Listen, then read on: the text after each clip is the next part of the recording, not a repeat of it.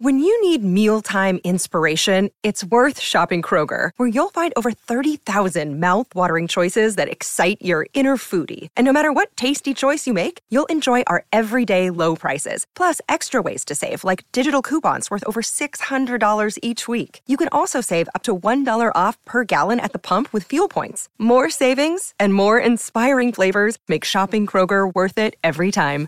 Kroger, fresh for everyone. Fuel restrictions apply. Hola, esto es New Books Network en español. Hola, bienvenidos una vez más al canal de New Books en Psicología, un podcast de New Books Network. Le habla su anfitriona Ruth Nina. Y en la tarde de hoy tenemos la gran eh, eh, presencia de la doctora Tania Esmeralda eh, Rocha Sánchez. Eh, digo la gran presencia porque la doctora Sánchez es una de las, uh, Rocha Sánchez es una de las eh, profesoras y académicas en la Facultad de Psicología con mayor experiencia en el tema del género. Bienvenido, bienvenida doctora Rocha.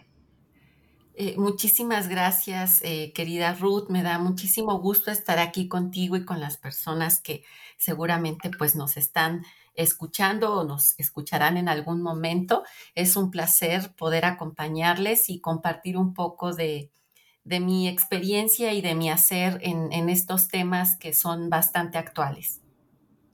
Sí, eh, en el día de hoy vamos a estar entonces hablando y presentándole al público el libro titulado Identidades de Género más allá de cuerpos y mitos que en el 2011, si no estoy mal, fue publicado por la editorial Trillas como autora principal a la doctora eh, Rocha Sánchez y como el coautor el doctor Díaz Lobin. Em, para el público presente, eh, me gustaría un poco iniciar hablando acerca de su persona, que le pudieran eh, comentar sobre la trayectoria que dentro del campo de la psicología que ha tenido eh, su persona. Claro que sí, Ruth. Eh, bueno, pues yo, como ya lo decías, trabajo en la Facultad de Psicología de la Universidad Nacional Autónoma de México. Estoy, eh, pues quizá por cumplir en un par de años o un poquito menos, 25 años de estar trabajando ahí, casi la mitad de mi vida. Así que ya es un ratito pues teniendo la posibilidad de estar tanto dentro del campo de la psicología como en específico dentro de esta universidad y en esta facultad, que eh, sin duda en muchos temas y en muchas cuestiones, pues vamos dentro de mi país, dentro de México, eh, a la vanguardia, ¿no?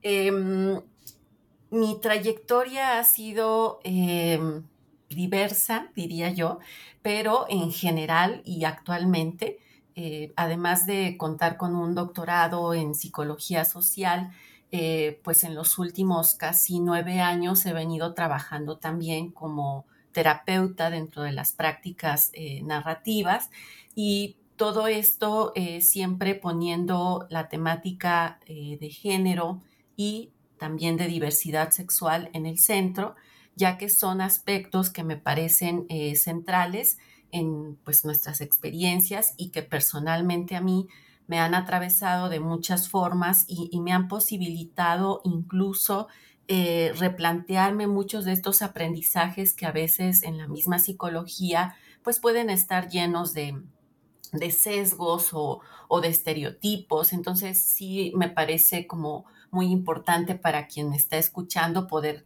decirles que en realidad una nunca termina de aprender y que ha sido sobre todo eh, a partir de que yo me voy encontrando con una mirada eh, mucho más feminista, más crítica, que mi trabajo eh, pues se ha vuelto para, por lo menos para mí, mucho más interesante, propositivo y más interesado en, el bienestar social y, de todas las personas.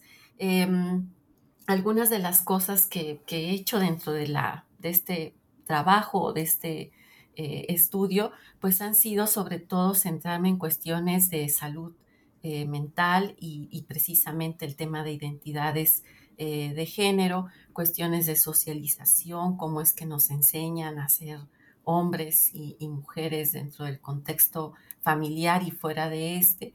Y ya en los últimos años también trabajar con cuestiones ligadas a la violencia de género, que como sabemos es un mal compartido en muchos de nuestros horizontes y eh, el impacto que eso tiene en la vida de las mujeres. A grandes rasgos, ese ha sido un poco mi andar dentro de este proceso de la psicología. Gracias. Eh, pues entonces iniciamos eh, con, con el libro, ir discutiendo. A mí, una de las primeras cosas que me llamó la atención fue el título, porque vemos que bajo la sombrilla es un, libro, que hay que decir, con, la, eh, con un tema central, que es identidades de género, pero que eh, a su vez tiene una diversidad de sus temáticas eh, bastante global, pero el, el segundo subtítulo, el que me llama la atención, quería un poco que nos podrías dialogar sobre ello, el hablar de más allá de cuerpos y mitos. Eh, me gustaría que nos podrías, ¿de dónde surge esta idea de este segundo título? Claro, eh, Ruth, la verdad es que eh, he tenido pocos espacios para compartir lo que hoy representa este título, em, que sin duda pienso fue un poco anticipado a lo que en el momento yo misma comprendía o alcanzaba a, saber con las investigaciones que, había hecho, pero que básicamente lo que está poniendo en el centro es que mucho de este deber ser y de todas estas expectativas y demandas que se hacen alrededor de cómo las personas tendríamos que comportarnos, vestirnos, qué actividades podríamos eh, desarrollar y a cuáles, eh, y cuáles otras, perdón, no nos son permitidas, eh, ya en aquel momento, que como bien decías, pues por lo menos ya una década pasó, yo problematizaba y tenía que ver hasta con mi propia rebeldía de vida, ¿no? De todo lo que para mí en mi historia personal y familiar implicó que fuera mujer y que eso, entre otras cosas, suponía que pues yo no tendría que necesariamente darle prioridad al estudio, mucho menos a un posgrado, ¿no? Eh, y entonces yo ya me cuestionaba, pero ¿qué rayos? O sea, ¿cuál es el problema con que yo em, sea una, una mujer y no pueda o no se me permita eh, hacer ciertas cosas o se me exijan otras, ¿no? Entonces, esta idea de más allá de cuerpos eh, y mitos es porque, y hoy lo sé con mayor firmeza y por eso digo que en aquel momento no lo sabía, mi mirada era mucho más eh, binaria en cuanto a pensar en la existencia biológicamente hablando de dos sexos y las construcciones sociales que se hacían alrededor de ello, ¿no? O sea, tú naces y entonces quien te recibe, médico, médica, partera, quien sea, eh, dice es un niño, es una niña, y a partir de ahí, o sea, aunque esa eh, observación se hace por aparentemente tu cuerpo, en realidad todo lo que se construye o todo lo que se pone ahí en esas palabras, pues ya está atravesado por un montón de eh, mitos, de estereotipos y en general de construcciones socioculturales. Digo que ahora con, mayor eh, profundidad pienso en lo que implica este título, pues el tema de las personas trans, ¿no? Las personas eh, transgénero, precisamente ahora que sabemos o tenemos mucho más elementos, más conocimientos, más información científica para poder no solo comprender que hay mucho más variabilidad a nivel biológico que la que inicialmente pensábamos, pero además em, comprender, cosa que puede ser compleja a veces, que no siempre eh, la corporalidad va a delimitar o va a determinar cómo es que una persona puede vivirse en cuanto a su identidad, específicamente su identidad de género, ¿no? Entonces, por eso digo que es un título eh, en, ese momento adelantado, porque yo en aquel eh, en, esa época lo que estaba problematizando era que nuestras, eh, que nacer bajo esta cosmovisión de niño o niña supusiera una serie de obstáculos o de limitaciones, pero ahora con mayor sentido y te comentaba afuera del aire que incluso me ha convocado a volver a releerme y pensar de qué manera hacer una adaptación a lo que en su momento este título ya estaba eh, anticipando. Y, y además quiero decir identidades en plural, ¿no? Porque tampoco es que podamos encasillar que hay una sola forma o única de ser hombre, de ser mujer, o bien ahora de ser una persona que no entra en estos cajoncitos eh, que aparentemente se esperaría que cupiéramos. Eh, te, agradezco la, la, la, historia que hay detrás de este título, que nos los compartiera. Yo de repente había pensado si era una estrategia, eh, porque a veces las editoriales lo manejan como, como estrategias publicitarias, pero me parecía, porque me parece que está, como bien dice, el título trasciende. Eh, quizás en cuando lo desarrollaste no, no pensabas lo que está, estamos viviendo actualmente, Así es. que, entran todas las identidades. Y a mí me pareció, eh, y te felicito, fascinante, porque es un subtítulo que provoca y evoca la lectura, que eso es lo que queremos cuando llegamos a publicar libros, es que ese otro o esa otra nos lea. Eh, y eso me parece muy interesante porque evoca a que se pueda leer, provoca mucha curiosidad en el proceso. Sí, de hecho, Ruth, la verdad es que este texto es un compendio eh, tanto de lo que en su momento fue el trabajo que hice para mi tesis de licenciatura, que no sé eh, cómo se, quizás se diga pregrado, eh, bachillerato, para, Puerto Rico es un bachillerato. Ajá, en bachillerato. Y eh, posteriormente lo que constituyó mi tesis doctoral, en donde de antemano lo que sí creo que, que ya se hacía evidente para mí a través de todas esas experiencias que compartí con las personas que participaron en las investigaciones, es que era muy difícil encajar en lo cotidiano, eh, en estos cajones tan rígidos que supone por lo menos ese modelo eh, binario, reitero, que nos es más familiar, de ser hombres eh, o mujeres. Y la otra cosa que me parece muy importante con lo que comentas es que tampoco lo esperaba yo, pero fue mi primer libro que escribí de manera propositiva y, con ese deseo, ese miedo también, pero tenía yo la intención de que fuese un libro útil para las personas, que no fuese un libro eh, únicamente pensado para publicar algo, de tal suerte que mucho de lo que nos retó en este texto fue pensar en cómo incluir esos hallazgos de las investigaciones, pero al mismo tiempo tratar de colocarlo tanto en un lenguaje como en actividades que pudieran propiciar en quienes eh, leyeran el libro, pues reflexiones. Y entonces sé que es un libro que de hecho em, ha sido utilizado con muchos jóvenes y muchas jóvenes en, niveles, eh, pues sería previo a bachillerato, a bachillerato en, en Puerto Rico, aquí sería en secundarias y preparatorias, justo porque invita a pensar cosas que de pronto pues damos por sentadas, ¿no? El tema con el género es que em, no inicia cuando la partera o el médico médica dice, ay, es niño o es niña.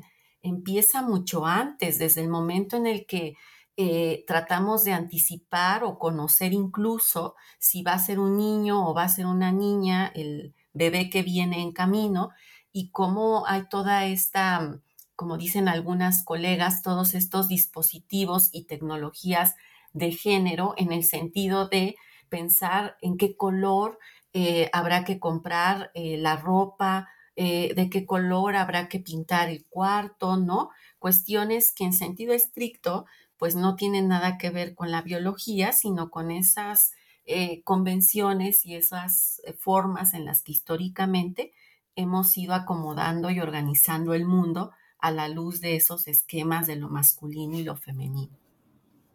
Sí, eh, muy interesante. Em, me gustaría adentrarme ahora en algunos conceptos cuando hablamos de género que, que entrecruzan en el proceso de, cuando hablamos y conversamos y estudiamos el género y sus identidades, que es el tema con que inicia el libro, eh, hablar sobre el papel de la cultura.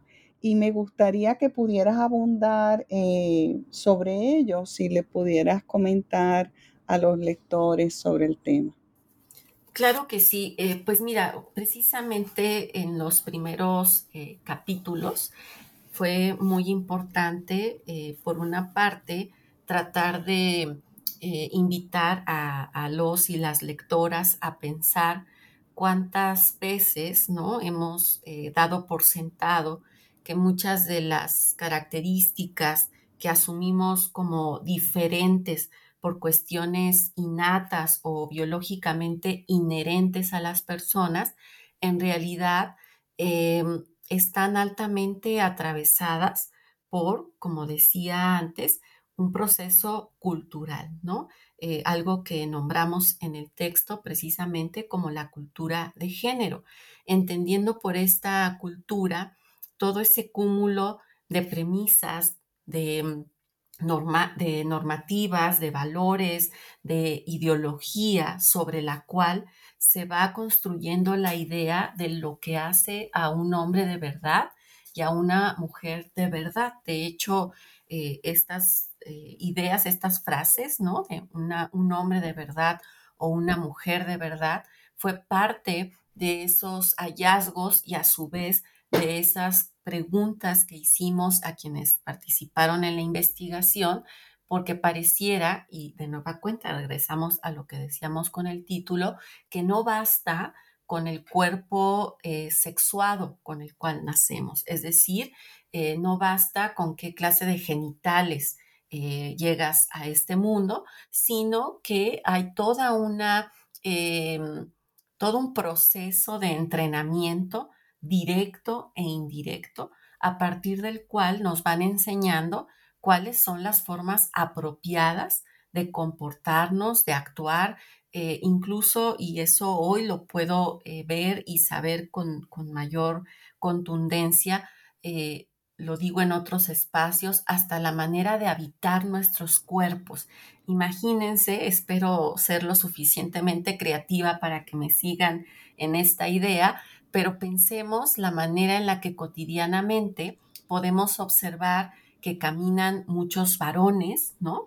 De una forma em, que pareciera que hay que eh, dar cuenta de estar como eh, erguidos o, completamente, em, pues no sé cómo decirles esto, pero súper firmes, eh, que además es un caminado tosco, no, no natural, digamos, ¿no? O sea, como que hay que ir dando cuenta, por así decirlo, en palabras eh, el doctor Díaz Guerrero, eh, esta cultura de, género, bueno, esta cultura en general, pero hablando de la cultura de género, se mama, ¿no? Y con esto lo que quiero decir es que en, la misma forma de portar el cuerpo, de cómo se saludan entre varones uno con otro eh, a, partir de golpes o palmadas fuertes en la espalda, mientras que quizá eh, muchas mujeres nos saludamos más bien con un beso en la mejilla o dos, pero son estas formas en las que el género, como está esta frase en inglés, doing gender, ¿no? El género se va haciendo, se va construyendo y eso está altamente eh, atravesado por estas cuestiones culturales que las podemos ver y eso es lo que vamos narrando en, esta primera parte del libro, pues en los... Eh, programas de televisión o la información que pasa en los medios de comunicación, en los cuentos, ¿no? Tanto los clásicos como los no tan clásicos que nos han contado a través de nuestras infancias, la idea de que las mujeres somos princesas y va a llegar un príncipe a salvarnos em, y que tienen que tener ciertas características. Eh, también incluso en la información o en la, pues sí, en el, en el conocimiento que muchas veces en las escuelas eh, nos pueden compartir. Yo recuerdo que mis libros de primaria, o sea, de los primeros de niveles de escuela, traían ejemplos que no sé si les sean familiar, pero lo que estoy intentando es invitar a quienes nos escuchan, pues a hacer estas reflexiones. Ejemplos como mi mamá me mima, mi mamá me hace de comer, mi mamá me cuida, mi papá trabaja, mi papá maneja, mi papá sale de casa a trabajar. Y de pronto en ese mismo proceso, pues resulta que vamos transmitiendo esta cultura de género, la vamos naturalizando y por eso nos parece de pronto que no solo que así es, sino que así debería de ser, ¿no? O sea, estos estereotipos de género que forman parte de esta cultura se van volviendo no solo descriptivos, sino prescriptivos, es decir, aparece el deberías, cómo deberías ser, cómo deberías eh, comportarte. Y aunque en todas las culturas puede haber estereotipos, el contenido de estos puede variar y lo digo porque parte de esta primera parte o de estos primeros capítulos en el libro justamente buscan contextualizar en el marco de la cultura mexicana qué clase de significados y características se asocian de forma diferencial a hombres y a mujeres. Mm. Eh, gracias. Eh, eh, eso quería ver la posibilidad de enlazarnos entonces eh, me parecía muy interesante y creo que eh, definitivamente eh, está, a mí me, ha causado mucha reflexión escucharte y sobre todo pensando en esa frase, habitar el cuerpo. Y estaba pensando que es habitar el cuerpo en México, ¿verdad? Este, porque los otros capítulos, por lo menos el próximo habla que, sobre la investigación que realizaron sobre el significado de ser hombre o mujer en México. Eh, ¿Y cuál es realmente el significado? Eh, pregunto. Pues mira, eh, por supuesto hay que poner en contexto que ya pasó, como decíamos hace un momento, algunos años, pero básicamente en, el marco de esta primera investigación, pues lo que se hizo evidente, por lo menos en cuanto a expectativas o en cuanto a estos estereotipos idealizados, se seguía reiterando en aquel momento y que desafortunadamente es algo que aunque ahora se cuestiona mucho más, eh, igual ahorita podemos platicar tantito de, lo que ha pasado ahora, ¿no? Pero eh, justamente era reiterar la idea de las mujeres comento algunos ejemplos de lo que las personas nos llegaron a decir. Eh, las mujeres pensadas como buenas madres, como amas de casa, como esposas, que tenían que dedicarse exclusivamente al hogar, a cuidar a hijos eh, o hijas o a la familia. Em, y en el caso de, los varones, pensándolo mucho más como en la idea de ser proveedores, de también cuidar a la familia, pero desde otro lugar, justo desde esta figura mucho más de proveedor, de protector, de ser quien eh, se asume, eh, tiene o debe tener el control y la autoridad dentro de casa. E incluso en, en aquel momento aparecían cosas ligadas a este papel eh, pues muy ligado al, prototipo de la masculinidad hegemónica en cuanto a la idea de virilidad, la idea de ser conquistadores, seductores, y que de hecho aparecía eh, la característica de machismo, ¿no? O sea, reconociendo eh, ese conjunto de características y de comportamientos más negativos de la, de la masculinidad que se asocian directamente con, la violencia, por ejemplo, ¿no? Eh, vale la pena aclarar que, como te decía hace un momento, también dentro de esta investigación se recuperaron, por ejemplo, no solo comportamientos, sino características y que esto sabemos por las investigaciones que incluso han hecho mis colegas, como mencionabas al, doctor Rolando Díaz Lobin como coautor, que han seguido trabajando en esta línea de rasgos o características de masculinidad y feminidad que de pronto eh, encontramos pues estas expectativas de, de, pensar a los varones como trabajadores inteligentes, fuertes, seguros, caballerosos, valientes, competitivos y que lo interesante era que a la hora de pensar en las características o que les preguntábamos a las personas sobre las características ideales, pues no necesariamente todo coincidía con, esas eh, características que habíamos enunciado, sobre todo si comparábamos lo que decían hombres y mujeres. Y me parece que eso, eh, querida Ruth, sigue muy vigente, ¿no? En cuanto a qué tanto las mujeres nos hemos movido o desmarcado de muchos de estos estereotipos, pero que no queda tan claro lo que ha pasado con muchos varones respecto a esto. Sí, definitivamente. Eh, quería enlazarme porque eh, has abierto un montón de, temáticas que me parece que son fascinantes seguirlas discutiendo, pero quería traer otro de los conceptos que veo que son fundamentales al hablar de identidades de género, es el tema de la socialización. Y quería saber si podrías abordar eh, de, los de los estudios que han realizado. Eh, aunque más adelante, antes de cerrar, vamos a hablar de lo que está pasando actualmente, eh, pero me gustaría lo que ustedes encontraron, qué elementos están siendo fundamentales en este proceso de ser hombre o ser mujer en México. Claro que sí. mira, yo creo que, como te decía, para mí esta es una de las áreas eh, de mayor interés, que incluso eh, pues la he seguido trabajando, aunque de otras formas, ¿no? Porque eh, el tema de la socialización, sobre todo en el contexto de la psicología, se pensaba por socialización, estamos hablando de ese proceso propositivo de entrenamiento, de formación, de preparación de las personas literal para que encajemos o tratemos de adaptarnos a una sociedad. Y aquí estamos hablando específicamente de esa socialización que tiene que ver con todos estos aprendizajes eh, alrededor del género, ¿no? Alrededor de qué se esperaría eh, para que seas, insisto, el hombre o la mujer que en teoría eh, pues esperaría por parte de la sociedad. Entonces, algo que me parece fundamental es que por mucho tiempo la socialización parecía que era algo que solo ocurría en los primeros años de vida, ¿no?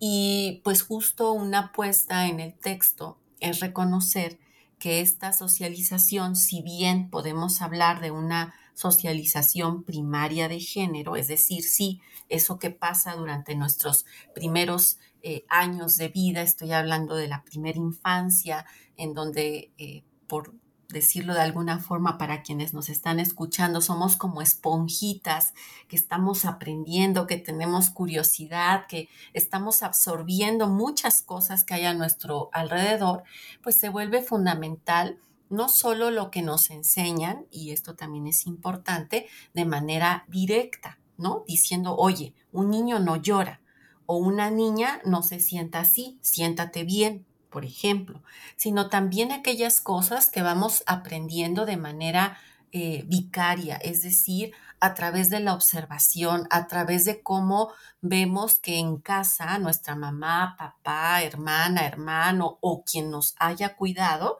se comporta, actúa, lo que se le permite, lo que no se le permite, de tal suerte en este proceso de socialización, pues no solo, eh, insisto, estamos hablando de lo que pasa en los primeros años de vida, sino que ya haciendo un análisis a partir de en, las investigaciones trabajamos tanto con familias que tenían em, niños, niñas, trabajamos con adolescentes y trabajamos con personas adultas y lo que se hace evidente es que esta socialización que llamamos socialización secundaria, en el sentido no de porque sea menos relevante, sino de el momento de vida que ocupa, que básicamente es permanente, ¿no? Es decir, quizá ya no tienes a tu mamá o papá diciéndote eh, un niño no llora, ¿no? O una niña no se debe sentar de esa manera,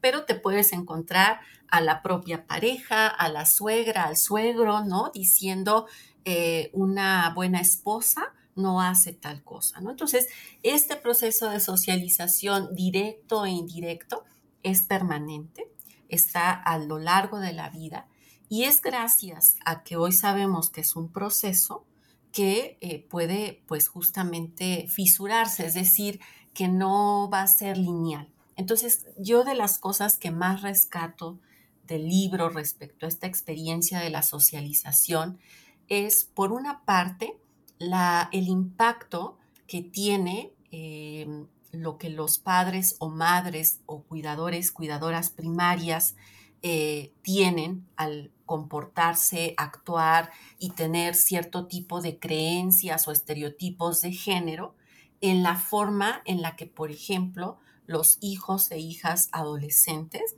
se pueden comportar. Es decir, si yo en casa, como chavo o chava, veo que mi papá eh, se comporta de cierta manera con mi mamá, que mi papá tiene una visión bastante estereotipada alrededor de qué es un hombre de verdad, de cómo se tienen que comportar eh, los machitos. Hay, hay una novela, eh, bueno, no sé, si te dijera una, más bien todas, pero tengo fresca ahorita una frase que escuché recientemente en una novela en donde el papá, o sea, el varón eh, de una familia, le dice constantemente a, un, a su hijo de quizá tres, cuatro años, somos, somos machos, mijo, o somos payasos, ¿no? Entonces, o sea, el asunto es en qué forma estas em, ideas, estos estereotipos, estas expectativas y la forma misma en la que se comportan eh, los adultos influye en los y las adolescentes. Y entonces encontrábamos que pues había una relación importante y quizá parezca obvio, pero el asunto es que ese mismo hallazgo nos posibilitó también saber que cuando había entonces familias menos convencionales, ¿no? Eh, padres o madres con creencias o con miradas menos estereotipadas sobre lo que significa ser hombres o mujeres, en los chavos y en las chavas había mucho más flexibilidad en su propia construcción identitaria. Y eso, eh, querida Ruth, es fundamental porque se liga directamente con otro campo que no tocamos en este texto, pero hay otro que, eh, más adelante o en otro momento podemos compartir, que es el tema de la salud mental. En la medida en la que una persona se vive de forma tan rígida alrededor de su identidad de género, pues es mucho más difícil que tenga esta posibilidad de adaptarse a eh, las transformaciones, los cambios o, pues sí, cuestiones incluso inesperadas que pueden ocurrir. Por ejemplo, eh, que un varón que ha sido proveedor por mucho tiempo, de pronto pierda trabajo o sea despedido y que quizás sea su pareja, eh, o sea, su esposa o su pareja mujer o la mamá, pues quien lleve a cabo estas tareas y que si esa persona, ese varón, tiene una construcción muy rígida de su identidad, pues no va a poder lidiar ni va a saber cómo lidiar con esa transformación porque lo va a vivir como una afrenta a su propia identidad. Entonces, esos hallazgos en, este tema de la socialización con eh, cómo impacta en, los hijos y en las hijas y su propia construcción identitaria, nos pareció fundamental. Y otro ejemplo em, que también me parece vital fue del trabajo que hicimos con eh, papás, mamás y niños y niñas, porque ahí eh, básicamente les invitamos a que participaran en un experimento. Y el experimento era pedirles que entraran a un espacio en donde había tres cajas de cartón cerradas y cada caja tenía un juguete que era eh, estereotipado. Es decir, en una caja estaba una muñeca con eh, sus accesorios como pañal, eh, una mamila o un biberón, em, ropita, eh, cosas ligadas a esa tarea, ¿no? Como de cuidado, de atención hacia esa muñeca. En otra caja, que era la tipificada como masculina, había un camión de construcción con un conductor, con accesorios o herramientas, ¿no? Un martillo, o sea, cuestiones que tenían que ver con este tipo de juguete mucho más asociado o estereotipado como para varones.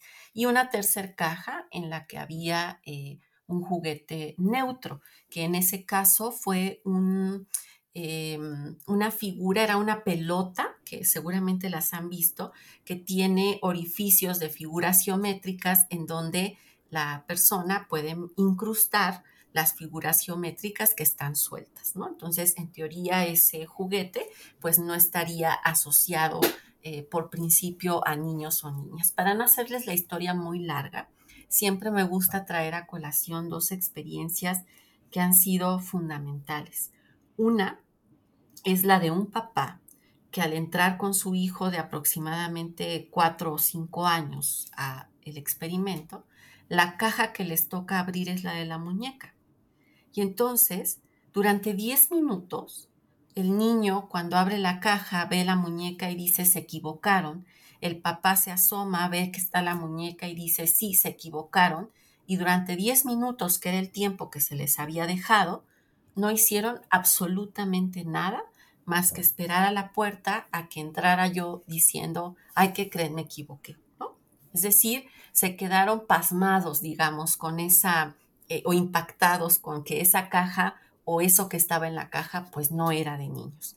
El otro caso es igual, un papá que entra con su hijo de igual forma, de cuatro o cinco años, les toca por azar esta caja donde está la muñeca y la interacción, eh, querida Ruth, fue completamente distinta, ¿no? Este eh, niño abre la caja, el papá le dice, mira, ¿qué hay en la caja, no?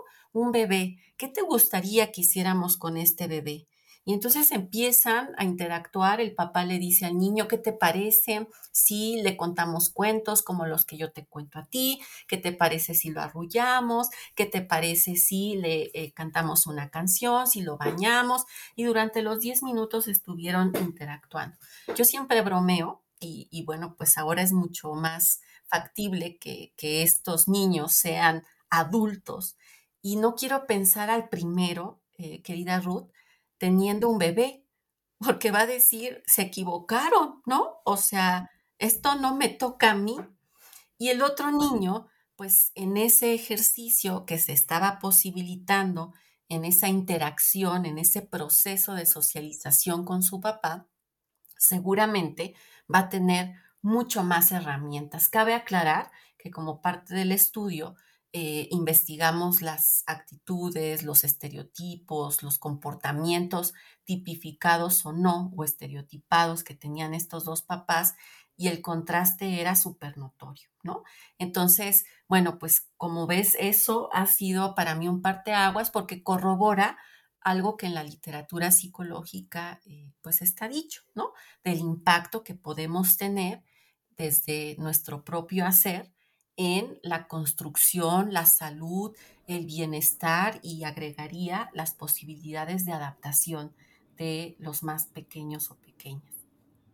Muy interesante ese estudio. Eh, con, eh, ¿Fue una población muy grande, pregunto, la muestra? Fue eh, esta, esta segunda, o sea, este estudio que fue la segunda parte de la tesis doctoral, eh, si no me equivoco, fueron como 35 o 40 diadas de papás y mamás eh, con hijos e hijas respectivamente que fueron asignados a estas diferentes condiciones, hablando, insisto, como de una situación semi-experimental Em, y pues, aunque, bueno, ya sabemos, ¿no? Que la cuestión en los experimentos es que quizá no puede ser como de muchas personas, pero eh, era o corroboraba con, con, lo que ya se había trabajado antes a partir de cuestionarios, la forma en la que las creencias y las mismas construcciones identitarias de padres y madres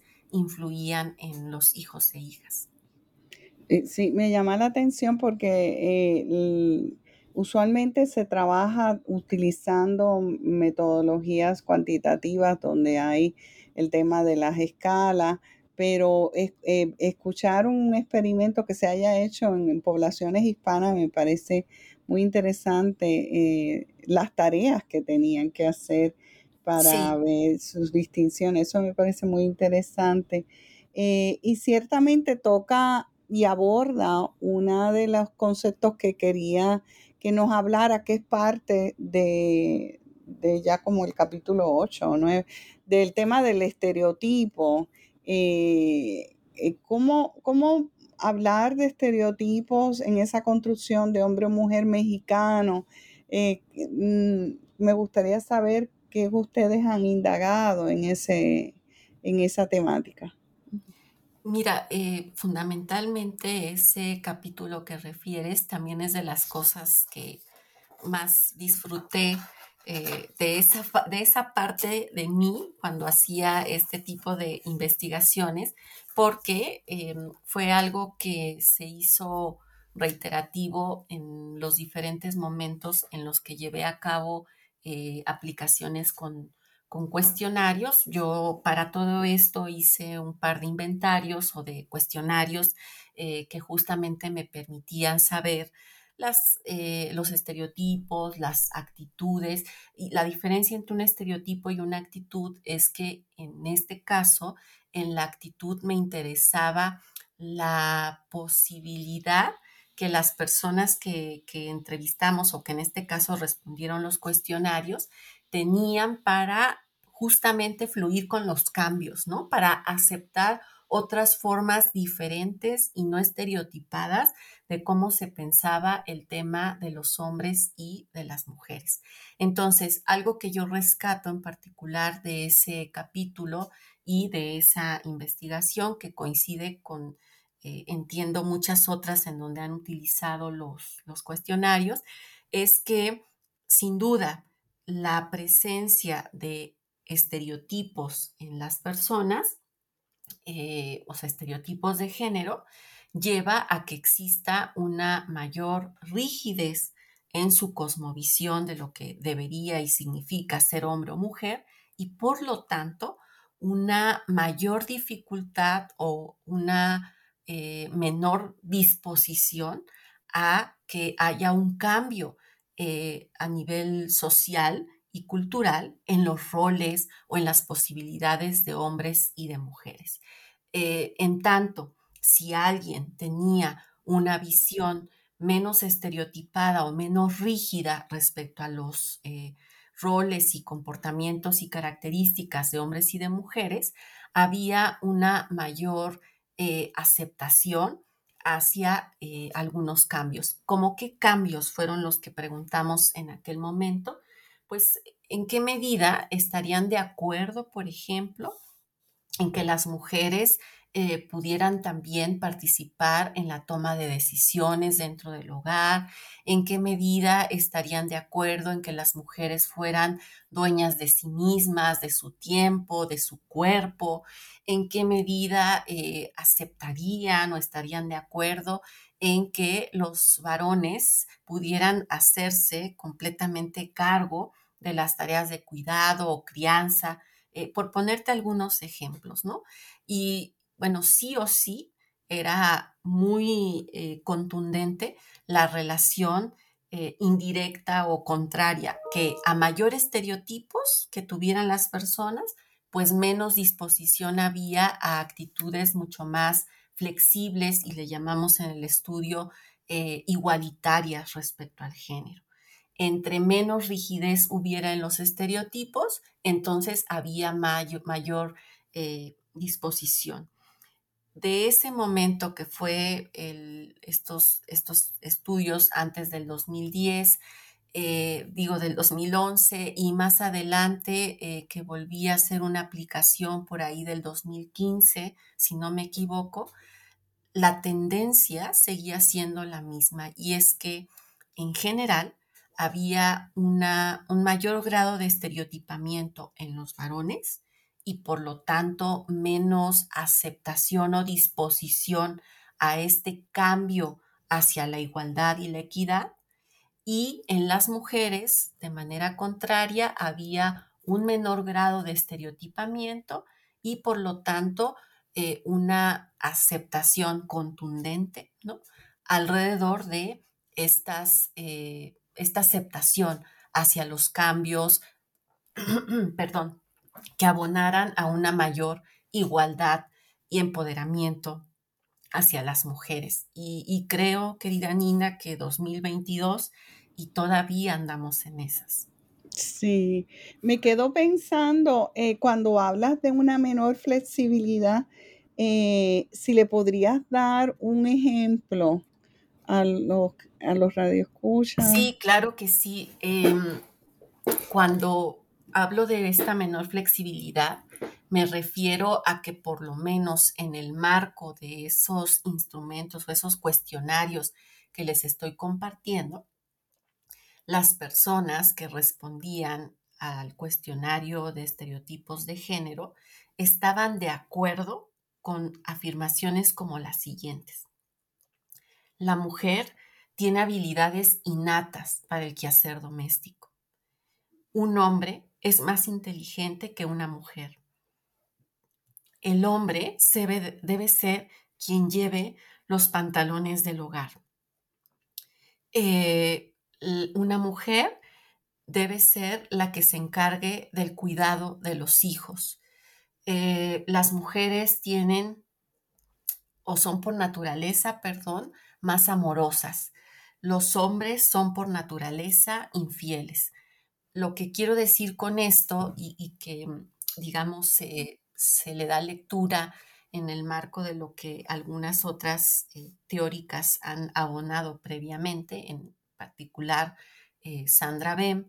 Sandra Bem fue una psicóloga que habló sobre las características de masculinidad y feminidad y, les, y decía algo como lo que ya les compartí, que algunas personas, entre más se alejaran de esas características eh, como deseables o estereotipadas para hombres y mujeres, eh, o de acuerdo a esos estereotipos, podían tener mayor posibilidad de adaptación y de salud mental. En este caso, entre más estuvieran de acuerdo las personas con estos estereotipos, a la hora de ver la relación con el resto del cuestionario que tenía que ver, por ejemplo, qué actividades hacían en casa, pues resulta que entre más estereotipos, los roles que reproducían también eran súper rígidos. Los hombres como proveedores, las mujeres dedicadas plenamente a las tareas del hogar. No había tareas compartidas, eh, no había como una posibilidad de que hubiera, por así decirlo, roles invertidos, ¿no? Porque las creencias que las personas tenían, pues estaban altamente eh, vinculadas a esos estereotipos. Sí. Eh, creo que tenemos que seguir trabajando con el proceso de socialización al escucharte. Estoy aquí como procesando lo que me acabas de comentar. Eh, y ya en la última parte de la entrevista voy viendo que el, el libro, el último capítulo se refiere a una propuesta educativa de intervención Sé que eh, fue publicado en el 2011, pero es interesante que cierres con un elemento educativo eh, y me gustaría que pudieras compartir en, ese momento eh, qué se habían propuesto. Claro que sí. Em, básicamente, el título del capítulo dice seamos diferentes. Y creo que la base que hay detrás de todo esto, y lo sigo sosteniendo hoy, es que en el marco de esta cultura de género binaria y estereotipada, eh, nos han enseñado a vivir la diferencia o las diferencias entre las personas, en particular entre estas ideas de ser hombres o mujeres, desde el desencuentro, desde eh, algo que, que se ataca, que se desprecia y no como más bien replanteando la posibilidad de reconocer esas diferencias que pueden existir, y eso es algo que en el libro se intenta recuperar, que pueden existir no solo eh, entre hombres y mujeres o entre las personas por ser hombres y mujeres, sino que en realidad dentro de las mismas eh, personas pensadas y socializadas como mujeres y quienes fueron pensados y socializados como hombres, puede haber diferencias hacia adentro, es decir, eh, habrá mujeres que tengan más desarrolladas o, realicen actividades y comportamientos que otras mujeres eh, no tanto, o hablando de características eh, o rasgos como le llamamos en psicología de personalidad, eh, que justamente la diversidad no solo está entre hombres y mujeres, sino hacia adentro del mismo grupo de hombres y del mismo grupo de mujeres, ahorita, insisto, bajo esa mirada binaria, lo cual reitera la importancia que tienen muchos otros elementos como el mismo contexto, las eh, condiciones y situaciones particulares de, las personas, ¿no? Em, el hecho de tener eh, pues mayores posibilidades tanto educativas, económicas, eh, culturales, entre las mujeres o entre los varones que puede llevar a esas diferencias. Entonces, en esta propuesta educativa, básicamente lo que se hace recurriendo a parte de los, eh, pues de las características y, de estas cuestiones que se colocaron en los instrumentos, es que se le invita a las personas como a explorar, eh, pues cómo andan en su identidad, ¿no? O sea, en qué medida la forma de pensarse a sí mismas está altamente arraigada a estos estereotipos. ¿Cómo es que eh, pueden hacer un análisis quizá del tipo de actividades que llevan a cabo y en qué medida esas actividades que realizan cubren o, mejor dicho, se acercan a estos estereotipos y hasta dónde eh, se lleva la reflexión, esa forma en la que actúan o se comportan, pues tiene que ver justo con esta, este proceso de socialización que las mismas personas vivieron. Por ahí vienen preguntas, ¿no? De qué es o cómo es que yo aprendí a ser como soy. ¿Qué hacía mi mamá? ¿Qué hacía mi papá? ¿O qué hacía quien estaba eh, alrededor de mí? Y también se hace una invitación a como descubrir que creo que esto puede ser muy potente a la fecha para quienes nos estén escuchando, esa diferencia, querida eh, Ruth, entre el deber ser y el querer y poder ser, ¿no? ¿Quién quisiera yo ser? ¿Qué me gustaría hacer o ser? Pero que justo por estos estereotipos, pues no me he dado o no se ha dado esa autorización la persona, porque hay una serie de em, descalificaciones, de prejuicios, de malos tratos cuando las personas tratamos de salirnos de estos cajones. Entonces, bueno, eh, como este vienen muchos ejercicios que, como te decía, sé de buena fuente que, han sido empleados y han sido bastante útiles en la posibilidad, tal cual como vienen algunas de las eh, viñetas en la portada del libro, que ayudan a pensar cómo es que hemos aprendido, y lo puse así en, gerundio, eh, aprendiendo, ¿no? Porque no es un proceso que termine, continúa a través de la vida y la apuesta sería que sin importar si somos hombres o mujeres o cualquier otra identidad, seamos personas em, respetuosas, felices, eh, satisfechas con, con quien somos, con lo que hemos logrado y que no estemos atadas a una serie de estereotipos y normas que se vuelven absurdas. Gracias. Eh, está muy interesante todo lo que estamos hablando y escuchar eh, todo, todas las experiencias que has tenido, pero tenemos que ir cerrando. Y quería esta última parte poder hacerte eh, una última pregunta y es, ¿y aquí hacia dónde van?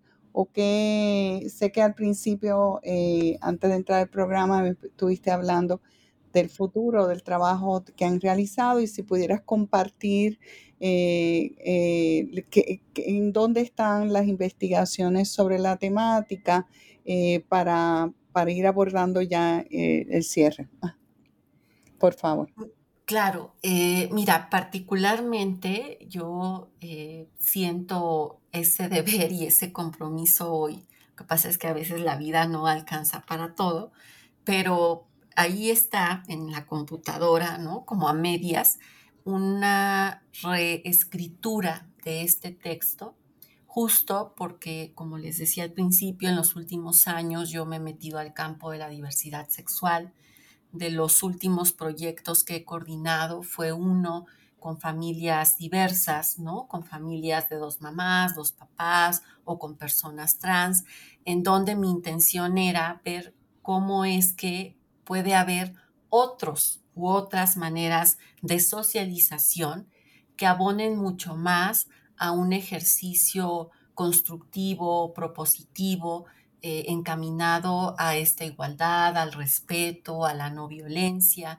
Em, por otra parte, pues he trabajado también, aunque no desde esta aproximación eh, metodológica, porque digamos ahí ya eh, me genera algunas tensiones, ¿no?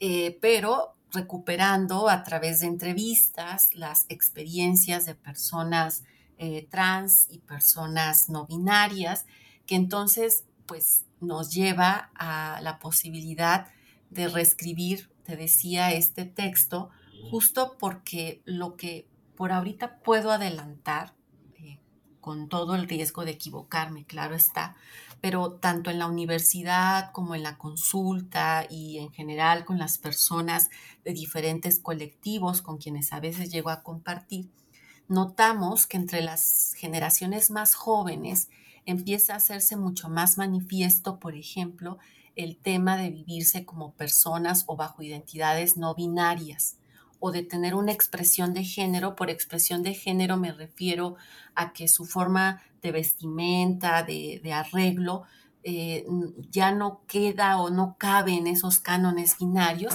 Y creo que lo que está pasando es que en la medida en la que hemos podido eh, y hemos venido problematizando y dando cuenta de los efectos negativos que tiene toda esta rigidez, a la vez que se ha hecho más visible eh, pues la búsqueda eh, de igualdad, de inclusión, de no discriminación y la exigencia de eh, que todas las personas, sin importar quiénes seamos, podamos tener pues por lo menos el derecho a, esa dignidad humana, ¿no? De ser reconocidas como personas.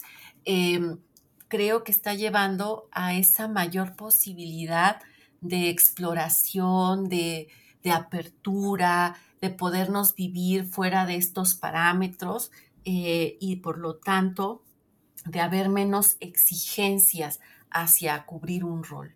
Sin embargo, pues claro, como que los niveles o los cambios ocurren de distintas formas.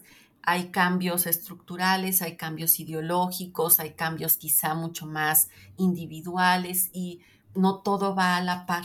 Así que me parece que aún hay mucho por hacer y sobre todo pensaría yo, eh, más que nada ante las cosas que hoy observamos y vemos, requerimos trabajar muchísimo en la prevención y en la reeducación, porque creo que con todo y lo que se ha logrado, aún venimos arrastrando el lastre de muchos de estos estereotipos y de esta mirada tan rígida alrededor de cómo podríamos ser las personas. Así que por ahí va un poco la apuesta. Espero que la próxima vez que tú y yo hablemos ya te diga, aquí está, aquí está para que lo pues puedan eh, leer y pues seguir pensando de manera conjunta, ¿no? Esto no, esto no se acaba.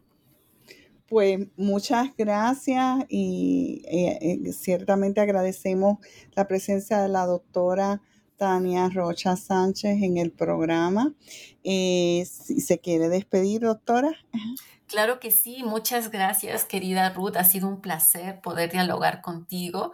Eh, gracias a quienes nos escuchan. Creo que me voy motivada a retomar ese proyectito ahí medio abandonado, eh, esperando que pues pueda seguir sirviendo, ¿no? Para que las personas tratemos de, pues de mejorar nuestras vidas, de mejorar algo en medio de todo este caos en el mundo que vivimos. Muy bien pues qué bueno que, el programa la ha motivado. Pues damos las gracias ah, por escuchar eh, New Books en Psicología, un podcast de New Books Network. Hasta la próxima. Gracias.